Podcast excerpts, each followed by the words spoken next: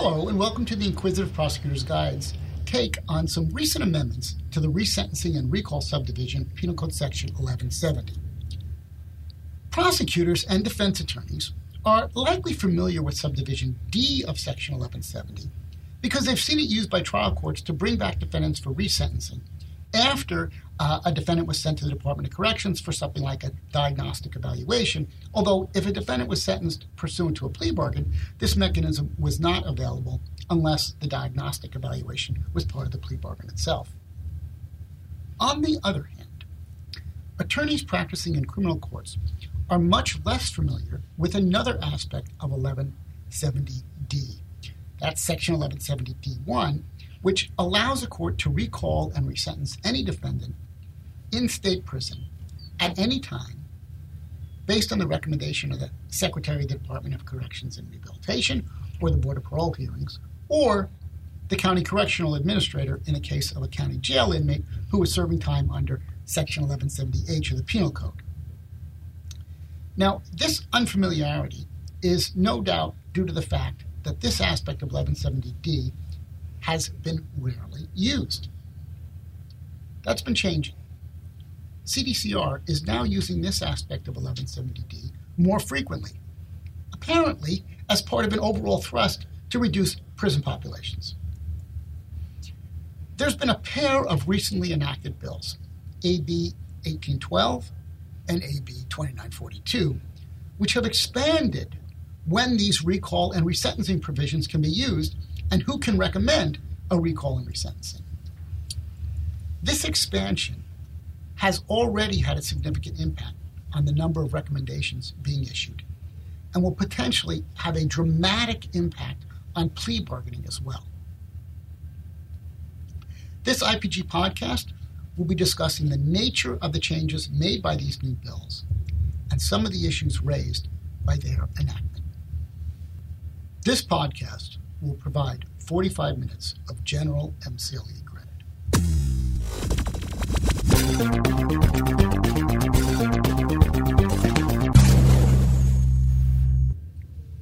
Hi, this is Alex Ellis, one of the prosecutors who will likely be dealing with the increase in resentencing requests. I have some questions I'd like to explore concerning Penal Code Section 1170D1, the paragraph of Subdivision D that has been altered by the new laws. Well, then, Alex, uh, let's let's uh, get started. What aspect of Section 1170D1 is first on uh, your agenda? Well, let's start with explaining how Section 1170D1 worked before the new laws. Okay.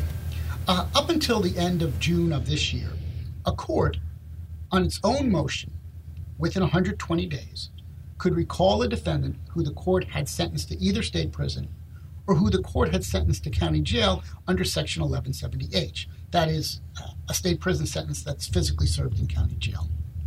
And then, after uh, sentencing the, the person, they could resentence the defendant in the same manner as if he or she had not previously been sentenced, so long as the new sentence uh, was not any greater than the initial sentence. So, under the old version of Section 1170D, was that the only circumstance in which a sentence could be recalled? No.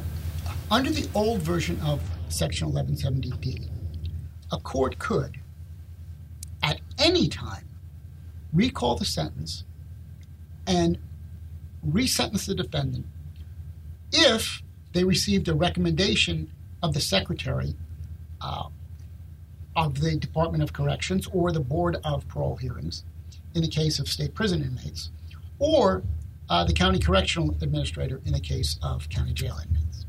In that situation, could the defendant be sentenced to a greater sentence than originally imposed? No. Okay.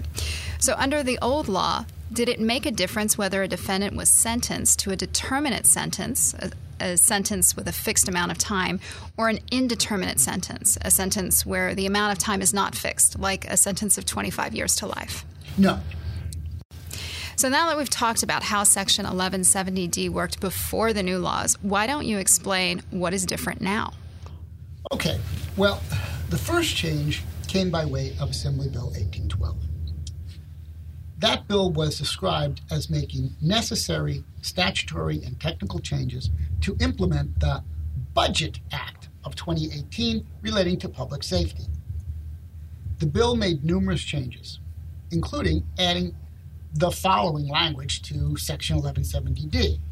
Specifically, what they added was the court resentencing under this paragraph may reduce a defendant's term of imprisonment and modify the judgment, including a judgment entered after a plea agreement, if it's in the interest of justice. This was a big, big change because courts had previously held that the resentencing provisions of Section 1170D could not be used to change the sentence of a defendant who was convicted by way of a negotiated plea. That is a huge change, considering 95% of convictions resulted from negotiated pleas. Exactly. The other big change to Section 1170D1 was enacted by AB 2942. Under that bill, which goes into effect January 1st of 2019, a recommendation for resentencing can be made not just by the Board of Prison Terms or the County Correctional Administrator, but the recommendation can now be made by the district attorney of the county where defendant was sentenced. And that ability for a district attorney to recommend resentencing, does that also apply to any sentence, determinate or indeterminate? And can it be made at any time after sentencing? Yes, the answer is yes uh, to both those questions. Does a court hearing the request for resentencing have to grant the request? No. A court can grant the request or deny the request, or potentially resentence the defendant in a way different than recommended by the Department of Corrections or the DA. The resentencing court has very broad powers, equal to the powers they have when imposing the original sentence, except that it can't be a longer sentence than originally imposed. Should the resentencing court be the same court that originally sentenced the defendant? Well, in an appellate case called People versus Jasso from 1994, the court observed that Penal Code Section 1170D didn't specify whether uh, recall and resentencing is reserved exclusively to the original sentencing judge or whether another judge with jurisdiction could make the determination under exceptional circumstances. Nevertheless, the Jasso court construed Section 1170 as it existed back then in 1994 to provide that the original sentencing judge should be assigned a motion for recall and resentencing under Section 1170D if the judge was available. However, if the judge was not available for any reason described in Penal Code Section 1053, then another judge of the court could substitute for the absent or otherwise unavailable sentencing judge. And 1053 just deals with uh, what happens if, like, a judge is unavailable uh, mid trial and another judge has to be appointed.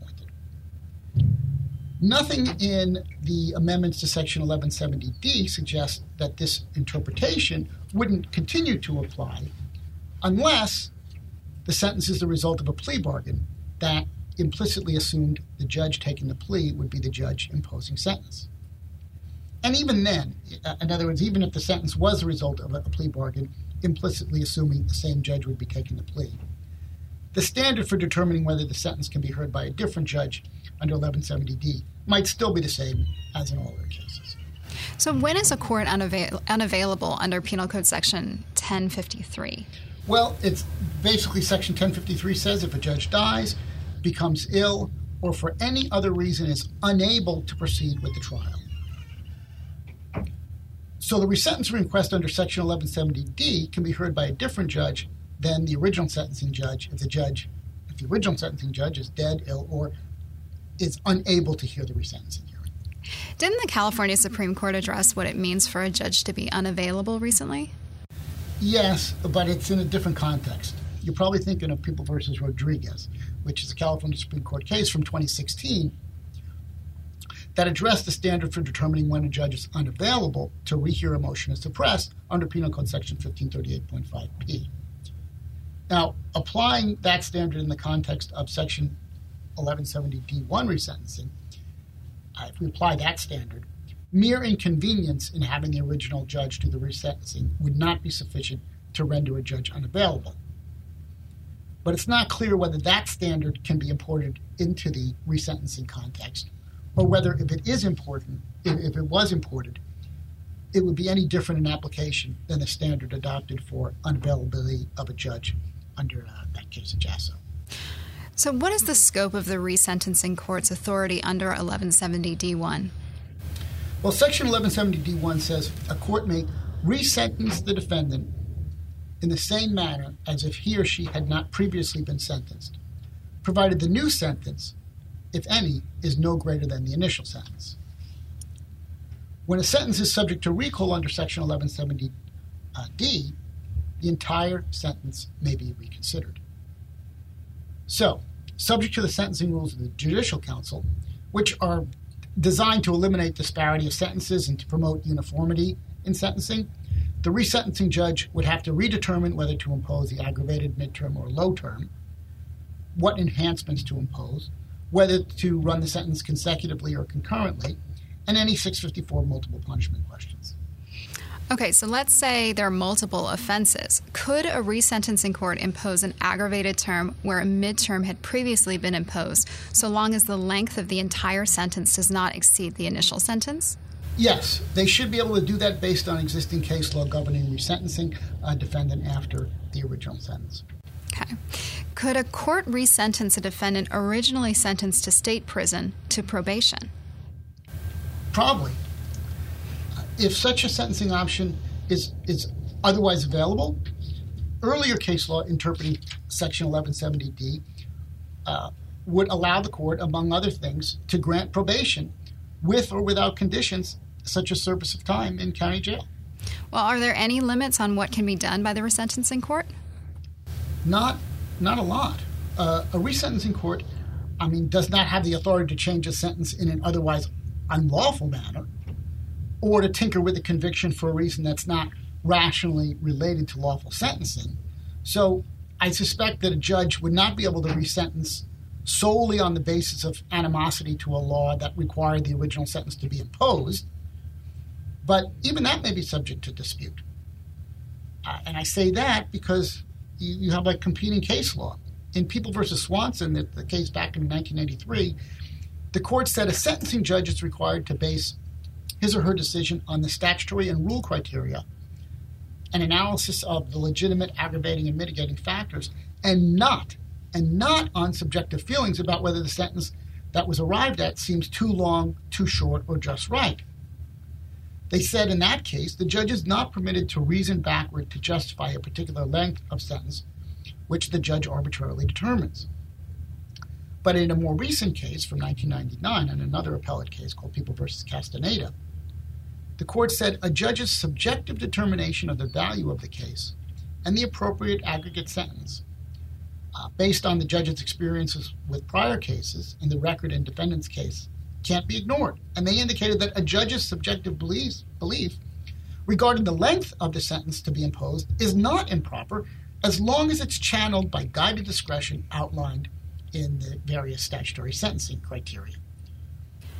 Are there factors that the resentencing court may take into consideration that the original sentencing court could not? Yes. Under the amended version of Section 1170D1, a court can consider post conviction factors, including but not limited to the inmate's disciplinary record, uh, their record of rehabilitation while they were incarcerated, evidence that reflects whether the prisoner's age, uh, time served, and diminished physical condition, if, if any, uh, would have reduced the inmate's risk for future violence, and also evidence that reflects that, quote, circumstances have changed since the inmate's original sentence, such that the inmate's continued incarceration is no longer in the interest of justice. What does it mean for circumstances to have changed so that the inmate's incarceration is no longer in the interests of justice? Alex, you know, that's pretty uh, good question. We don't really know. I mean, part of the problem here is due to the fact that uh, this this law that added this language was part of an omnibus bill uh, making a mishmash of changes to criminal laws, and it was passed under the claim that it contained necessary statutory and technical changes to implement the Budget Act of 2018 related to public safety. So the bill itself has very limited statutory history and it appears to have sailed through the legislature without any identified support or opposition, as if it wasn't actually making significant changes. And so, like a ship carrying smuggled goods, there are no documents explaining its contents. All right. Can a court resentence a defendant whose sentence resulted from a plea bargain? On its face, Section 1170D1 now permits the resentencing court to reduce a defendant's term of imprisonment and modify the judgment, including a judgment entered after a plea agreement, if it's in the interest of justice. It is likely that this language was added because the legislature was aware of pre existing law that limited the power of a judge resentencing a defendant under Section 1170D1 to alter the terms of a plea agreement that had been accepted by the parties in the trial court. So, if a court alters the terms of a sentence imposed pursuant to a plea agreement, can the people request that the sentence be vacated and the parties return to their original position? Maybe. If at the time of the original sentencing, a court that had accepted that it's accepted a plea bargain, which is to sentence the defendant in a manner that departs from a negotiated disposition, the court normally has to contain has to uh, obtain consent from both parties to the change, or allow the plea to be withdrawn. So it stands to reason then that if the resentencing court is stepping into the shoes of the original sentencing court, a change in the agreed upon sentence by the resentencing court should allow the prosecution to insist that the parties be returned to pre plea status and any counts dismissed as part of the plea be reinstated. However, any request for this remedy is going to have to distinguish the case of Harris versus Superior Court, which is a California Supreme Court case from 2016. Now, in Harris, a defendant who had been charged with robbery and had pled to grand theft uh, and admitted a prior conviction in exchange for uh, the DA dismissing the robbery, uh, uh, the robbery charge and other allegations of, of felony convictions. That's what occurred in, in, Harris. So after a sentence was imposed in Harris, Proposition 47 passed. And Proposition 47, if our listeners don't recall, uh, it did a lot of things, but one of the things it did was authorize defendants convicted of felony grand theft to petition the court to have their conviction reduced to a misdemeanor under certain circumstances. So the defendant in Harris petitioned the court to have his sentence recalled and to be resentenced as a misdemeanor. In response, the people said, well, wait a second. If you reduce the sentence, you're going to deprive us of the benefit of our plea bargain. And thus, uh, they should be permitted to rescind the plea and reinstate the original robbery charge. It goes up to the California Supreme Court, and what they say is uh, the issue before them was really deciding which of two previous decisions of the California Supreme Court applied. Either People versus Collins, uh, California Supreme Court decision from 78, which allowed a party to rescind a plea agreement where a subsequent change in the law had deprived it of the benefit of its bargain, or to follow Doe versus Harris, which was a, a much more recent California Supreme Court decision from 2013, which held that the general rule in California is that a plea, plea agreement will be deemed to incorporate and contemplate not only the existing law, but the reserved power of the state to amend the law or enact additional laws for the public good and in uh, pursuit of public policy. The Harris Court ended up resolving the issues by looking at whether the change in the law was actually intended to impact plea bargains. And the court held there was language in uh, Penal Code Section 1170.1, which is one of the statutes enacted by Prop 47, that said that it governs someone serving a sentence for a conviction whether by trial or plea uh, of one of the felonies that Prop 47 reduced to a misdemeanor. And they said that language essentially was enough to make it clear that the provision applies to someone like defendant who was convicted by plea.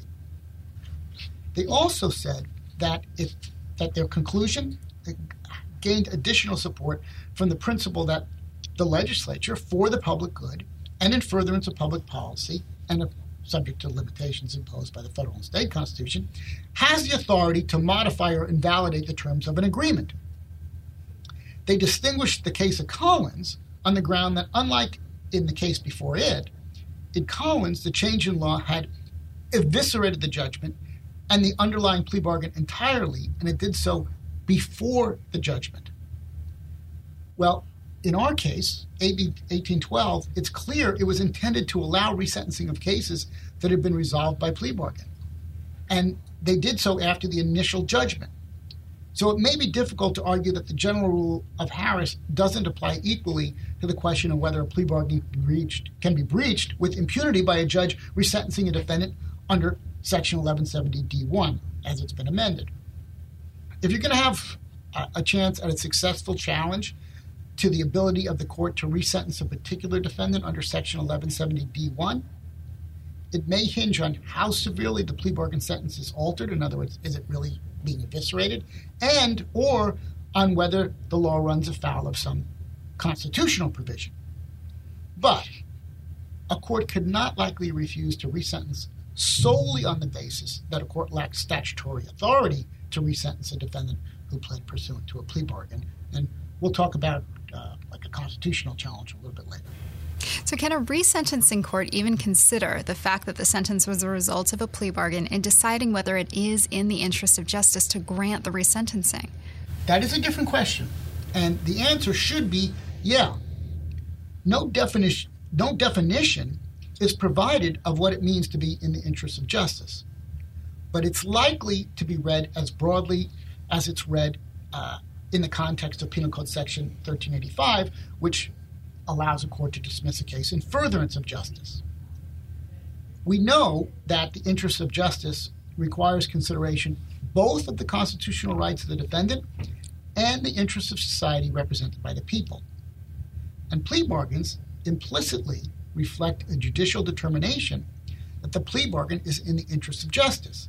Since if it's not in the interest of justice, the sentencing court, the original sentencing court, would have rejected the plea bargain in the first place.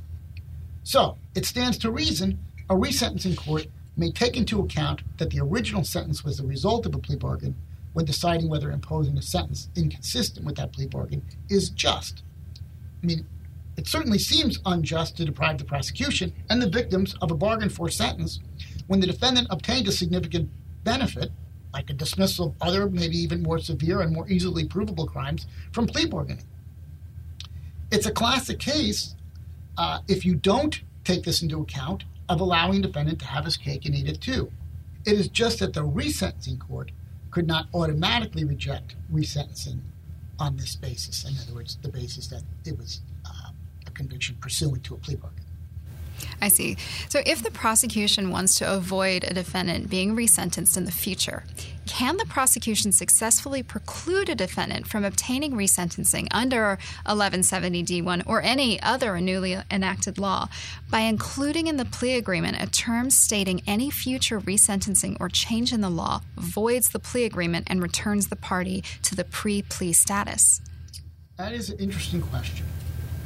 In Doe versus Harris, a case from 2013, the California Supreme Court recognized that while California law does not hold that the law in effect at the time of a plea agreement binds the parties for all time.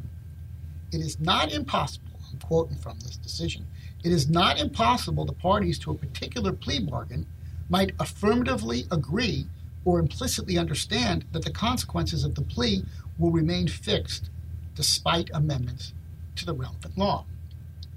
So, prosecutors concerned that a sentence will be cut short in violation of a plea bargain should consider incorporating into a plea bargain a term that the sentence agreed upon remains binding, notwithstanding any future changes in the law or a resentencing request.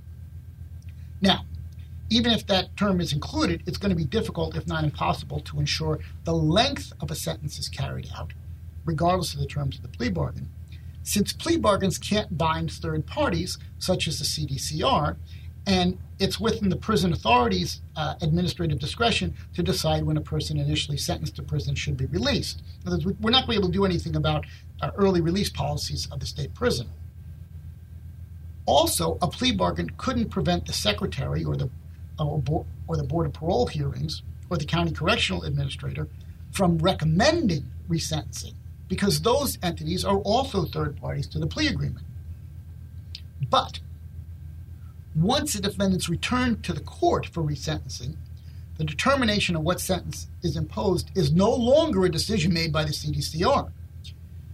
Thus, it's going to be easier to prevent resentencing by crafting a term that would void the plea and return the parties to the original pre plea positions in the event resentencing occurs, regardless of who requests the resentencing, and even if it's the DA that requests resentencing, although, of course, terms could be crafted to prevent resentencing unless requested by the DA.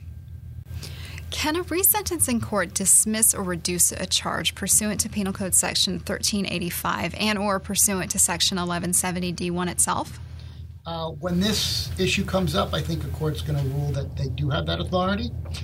Uh, in a case called People versus Nelms, which was an appellate court case from 2008, the court held that Section 1170D, as it existed at that time, didn't allow a resentencing court to dismiss a charge where a defendant had been convicted of the charge and been sentenced on it, even though both parties con- consented to it and consented to the dismissal. The Nelms court came to that conclusion because, they said, by its express terms, Section 1170D is limited to sentencing and says, here's the key language, and says nothing about modifying the judgment. And in People versus Espinosa, another appellate court case, this time from 2014, the court held Section 1170D did not allow a resentencing court to, again, modify a judgment by reducing the degree of crime and then impose a new sentence based on the modified judgment. But now, under the new version of Section 1170D1, there is express authority given to the, to, to the sentencing court to reduce a defendant's term of imprisonment and modify the judgment including a judgment entered after a plea agreement if it's in the interest of justice. And we know that any entitlement to post conviction relief in the form it takes is governed by statute. The legislature can choose to provide authority to resentencing courts to dismiss or reduce a charge. So it's likely that the new language of Section 1170D1 has either provided its own statutory authority allowing dismissal uh, or reduction of a charge, or it's implicitly expanded a court's Section 11, uh, 1385 power to dismiss or reduce an offense to the context of an 1170D1 resentencing hearing.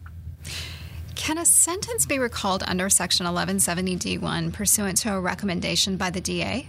Yes, as we mentioned before, as of January 1st, 2019, the answer is yes.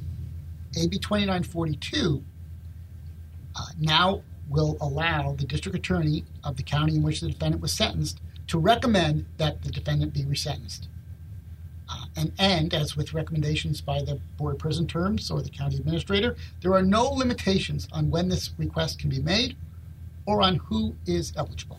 And does that apply to plea bargain cases as well? Yes. It's subject to all the same rules and requirements as recommendations by the Secretary of the Department of Corrections and Rehab, or the Board of Parole Hearings, or the County Correctional Administrator.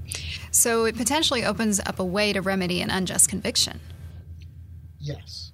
And if there was like some way to have a drum roll in, input at this point, I'd have the drum roll input at this point because this is a brand new tool for prosecutors to use in encouraging persons uh, in prison to cooperate as witnesses, and that's not the only thing. Well, how so? Well, you know, previously there was no mechanism for reducing or eliminating a state prison sentence of a person uh, for cooperating in the prosecution of a crime not committed in state prison. You know, I mean, a lot of times we, will talk to someone in state prison and we need them as, as a witness. We can't make the case without that person. A prisoner who knows he will have to serve the remainder of his sentence in an environment where he is at a real risk of being killed by the person he testified against or by persons affiliated with the person he testified against is a lot less likely to be willing to testify than a prisoner whose sentence can be significantly shortened or eliminated. True, but prosecutors can't guarantee their recommendation will be followed by the sentencing court. Well, that is correct. But historically, where you have both parties uh, encouraging a resentencing, and there's a reasonable basis for such resentencing, a court is very likely to endorse the recommendation of the parties. So while we can't guarantee the recommendation will be carried out, there's a very good chance it will. And, and sometimes even the chance of receiving such a benefit is enough to tilt the scales in favor of cooperation, notwithstanding uh, the potential risk. Jeff, until now, prosecutors were not in any position to craft plea bargains that would depart from the determinate sentencing scheme or impact whether defendant would be released early from state prison after the sentence was imposed. Is that now going to change? I think so. a door is opened to a whole new variety of plea negotiations for sentences that encourage rehabilitation, not just rehabilitation in name only, and safety for victims. For example, we could craft a plea that would bind the prosecution to seek and recommend resentencing to a lesser term or even no term if the defendant remains free of bad behavior in state prison. Or, like in a gang case, a defendant could be induced to refrain from retaliation against witnesses uh, or to ensure that his fellow uh, gang members don't retaliate. If we craft a sentence, for example, of like 25 years to life, with the understanding that the prosecutor would request resentencing after 20 years only if no harm has come to the testifying witnesses in that period. I mean, this is truly a wholly uncharted world. Uh, Section 1170D1 appears to be the only statute in the country that permits resentencing at any time upon request of a prosecutor for reasons other than because the sentence is unlawful. So, are there any downsides to this new power? Yes. Uh, you may have carefully crafted a plea bargain and dismissed several provable serious offenses after coming to an understanding with the victim that she would not have to worry about the defendant being released for decades. That promise to the victim can be broken by the very same office that made the promise if a newly elected DA subjectively uh, decides the sentence is too long and requests resentencing. I can foresee some conflict of interest arising, at least if the victim of the crime originally designated the DA's office as their representative in a post sentencing hearing pursuant to Marsy's law, and the victim doesn't want the defendant's sentence to be uh, changed, whereas the DA now does. Will this new power add to the workload of prosecutors' offices, seeing as how defendants will undoubtedly be sending letters to prosecutors' offices asking for a recommendation? Well, you know, there's no right to a recommendation. And I, uh, as, as I recall, if you go through the statutory history that was put in there, some language was changed so it made it clear there isn't a right to a recommendation. It's got to come at the request of the prosecution. So while defendants may be able to ask us for a recommendation, they could, nothing stopping them from writing a letter prosecutor's office can control how much time and energy is spent in reviewing that request. Do you think the possibility of a future resentencing might encourage inmates who would otherwise be willing to testify without consideration to hold off until a promise of recommendation is made? Perhaps. You know, under the previous law, prosecutors dealing with sentenced inmates uh, did not have to worry about negotiating for their testimony on this basis.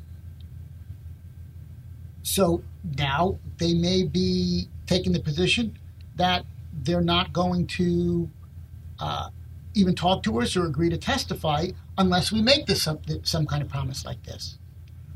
Also, while there's no need to contact counsel when the defendant is solely being contacted as a witness, one of these state prisoners is solely being contacted as a witness, if all of a sudden we're forced to negotiate with a witness about the possibility of a recall and resentence in exchange for testimony, it's likely that we're going to need to get the inmate's attorney on the original sentence involved in order to avoid running afoul of new rule of professional conduct 4.2. Do you think that even if a prisoner is willingly testifying without promises, the door will be open to defense insinuations that a cooperating prisoner is, in fact, testifying favorably for the prosecution in the hopes of later obtaining a recommendation for resentencing? Yeah, it might be. I mean, even if an if an inmate has agreed to testify, regardless of any promises, it just provides the defense another means of attacking and undercutting the testimony of the inmate. Okay. Well, do victims have any rights that can be enforced at resentencing hearings? Under Marsy's law, yeah, victims have certain rights at post conviction release decisions, sentencings, and any proceeding in which the right of a victim is at issue a resentencing hearing is going to fall under one or more of these uh, criteria. So a victim would have an enforceable right to notice, uh, to be present, and to be heard upon request. You said upon request. These rights cannot be enforced if no request is made? That's right. And that is why it's so critical that prosecutors inform victims to fill out the online application for such notification. Uh, the website, it's a CDCR website, the website for the application is listed in the Inquisitive Prosecutor's Guide memo that accompanies this podcast. Do they have a right to prevent the release? Probably not. Uh, there are some rights, uh, both individually held and collectively held, that, if exercised, might make resentencing resulting in an early release more difficult. Uh, for example, I mean, victims have the right to have the safety of the victim, the victim's family, and the general public considered before any post judgment release decision is made.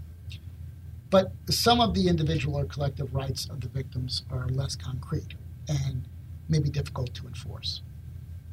That being said, uh, one of the things we talk about in the accompanying uh, Inquisitive Prosecutor's Guide memo is an argument crafted by Santa Clara County Prosecutor David Boyd, uh, which argues that resentencing defendants in the manner authorized by Section 1170D1 would violate the individual right of victims to a prompt and final conclusion of the case uh, and any related post judgment proceedings, and several collective rights of victims, including the right to expect that punitive and deterrent effects of custodial sentences that are imposed by the courts will not be undercut or diminished by the granting of rights and privileges to, prison, to prisoners that are not otherwise required by law. And also, you know, these collective rights, individual rights, well, the collective rights, there's a right to finality in criminal cases. So the, the argument goes is that Marsy's law is part of the state constitution, while the amendments to Section 1170D are statutory. And these amendments do not ensure prompt and final resolution of cases, but rather uh, do the opposite. They ensure further potential for uh, reduction and uncertainty as to when a recall recommendation may come. So the theory is that the statute conflicts with Marsy's law and should not be put into effect. This is I'm not going into great detail about David's argument, but to his credit, he's also included the arguments for why there is no conflict between Marsy's law and Section 1170D. One. Well, what's the thrust of the argument that uh, Section 1170D1 does not conflict with Marsy's law? Well, to begin with, the recall provisions of Section 1170D allowing the CDCR to recommend resentencing, they've been around in nearly the same form for decades. And no court has ever held that Marsy's law prevents the executive branch, the courts, or the legislature from em- embracing a policy of discretionary review of sentences after the imposition of judgment. Nor, for that matter, has Marsy's law ever been held to prevent the application of any new laws allowing for dismissal or alteration of a defendant's conviction or sentence. In fact, there's a case from 2015, Santos versus Brown, where the court held that Marsy's law did not place implied conditions on for example, the governor's commutation and pardon power. The idea is that the text of Marsy's law it reflects that it's an aspirational type of law, and it's too vague to provide an enforceable uh, state constitutional right. Uh, for example, I mean, Marsy's law has a provision which says the victim has the right to expect that persons convicted of committing criminal acts are sufficiently punished uh, to be treated with fairness and respect and to a prompt and final conclusion of the case. How can you determine when these rights have been violated? I mean, it's, it's vague, it's very subjective. But in any event, whether Marsy's law challenge will be made and whether it's going to be successful is something we're just going to have to uh, wait around to see what the courts decide. So, what type of evidence can be considered at the resentencing hearing? Same type of evidence that could be considered at any sentencing hearing in general. However, unlike the original sentencing court, a court resentencing a defendant under Section 11D1 should also be able to consider evidence involving post conviction conduct, something we've mentioned before the inmate's disciplinary record, record of rehab while incarcerated, and evidence that reflects on whether they've basically, uh, through, the, through the passage of time and diminished physical condition, uh, are no longer a great risk for future violence. Can this be shown through hearsay? It's likely hearsay is going to be admissible at a Section 1170D resentencing hearing, so long as it is reliable hearsay. I see. So, can a court resentence a defendant while the defendant's appeal is pending? Yes. Uh, you know, normally once an appeal is filed, it divests the, like the trial court of jurisdiction. But uh, under 1170D, the trial court retains juris- jurisdiction to recall a sentence in a criminal matter and to resentence the defendant, notwithstanding the pendency of any appeal. Can a defendant or the district attorney appeal the denial of Section 1170 D1 recommendation for resentencing? Either are almost certainly going to be able to appeal denial of a recommendation for resentencing or conversely a granting of resentencing. And the standard is going to be an abuse of discretion, although complications may arise if a court denies a resentencing recommendation by the district attorney. Because when the DA is recommending it and the defendant's going along with it, there's not anybody really to take it uh, to take the opposing position, although presumably the AG would step in to respond to a claim of an abuse of discretion by the resentencing court. Can the new provision allowing judges to resentence a defendant who was sentenced pursuant to a plea bargain be challenged on the ground that it violates a separation of powers clause of the California Constitution? Maybe. Uh, we included in the memo accompanying this podcast the arguments pro and con. Essentially, the argument is that under the California Constitution, you know, persons who are charged with the exercise of judicial power may not exercise the powers of the executive branch. That's prosecutors. The charging function is the sole province of the executive branch, and so is whether to engage in negotiations with the defense by which a more lenient disposition of the charges can be uh, obtained without trial. Although a plea bargain has to be approved by a court, a court does not have the authority to substitute itself as a representative of the people in the negotiation process. So, in a case where the prosecution has determined to engage in negotiations and pursuant to those negotiations has chosen to dismiss a charge or charges on the understanding that the defendant is going to plead guilty to a remaining charge, the judicial authority is limited to either approving the plea bargain or rejecting it and returning the parties to their pre plea status. It does not have the authority to accept the plea bargain and then change the terms of the plea bargain. Were it otherwise, the court would, in effect, be substituting itself as a representative of the people in the negotiation process. And uh, the argument goes a violation of the separation of powers would occur. I mean, a resentencing court shouldn't be able to interfere with the powers of the executive branch any more than the original sentencing court could. So, if a court resentences a defendant pursuant to Section 1170 D1, in a way that departs from the terms of the plea bargain, a violation of the separation of powers would occur unless one, the people agree to the change, two, the resentencing court doesn't change the terms of the plea, or three, the plea is held withdrawn and the parties are restored to pre plea status. But as you pointed out earlier, in Harris v. Superior Court, the California Supreme Court held that resentencing of a defendant pursuant to Proposition 47, regardless of the fact that the reducing the sentence departed from the terms of the plea bargain was permissible because the legislature can modify or invalidate the terms of an agreement for public good. That's very true. That's an argument that the defense is going to make. But the Harris Court recognized that modifications to or invalidation of an agreement is still subject to the limitation imposed by the federal and state constitutions. And no argument was made in Harris, which is the Prop 47 case, uh, that there would be a violation of the separation of powers provision.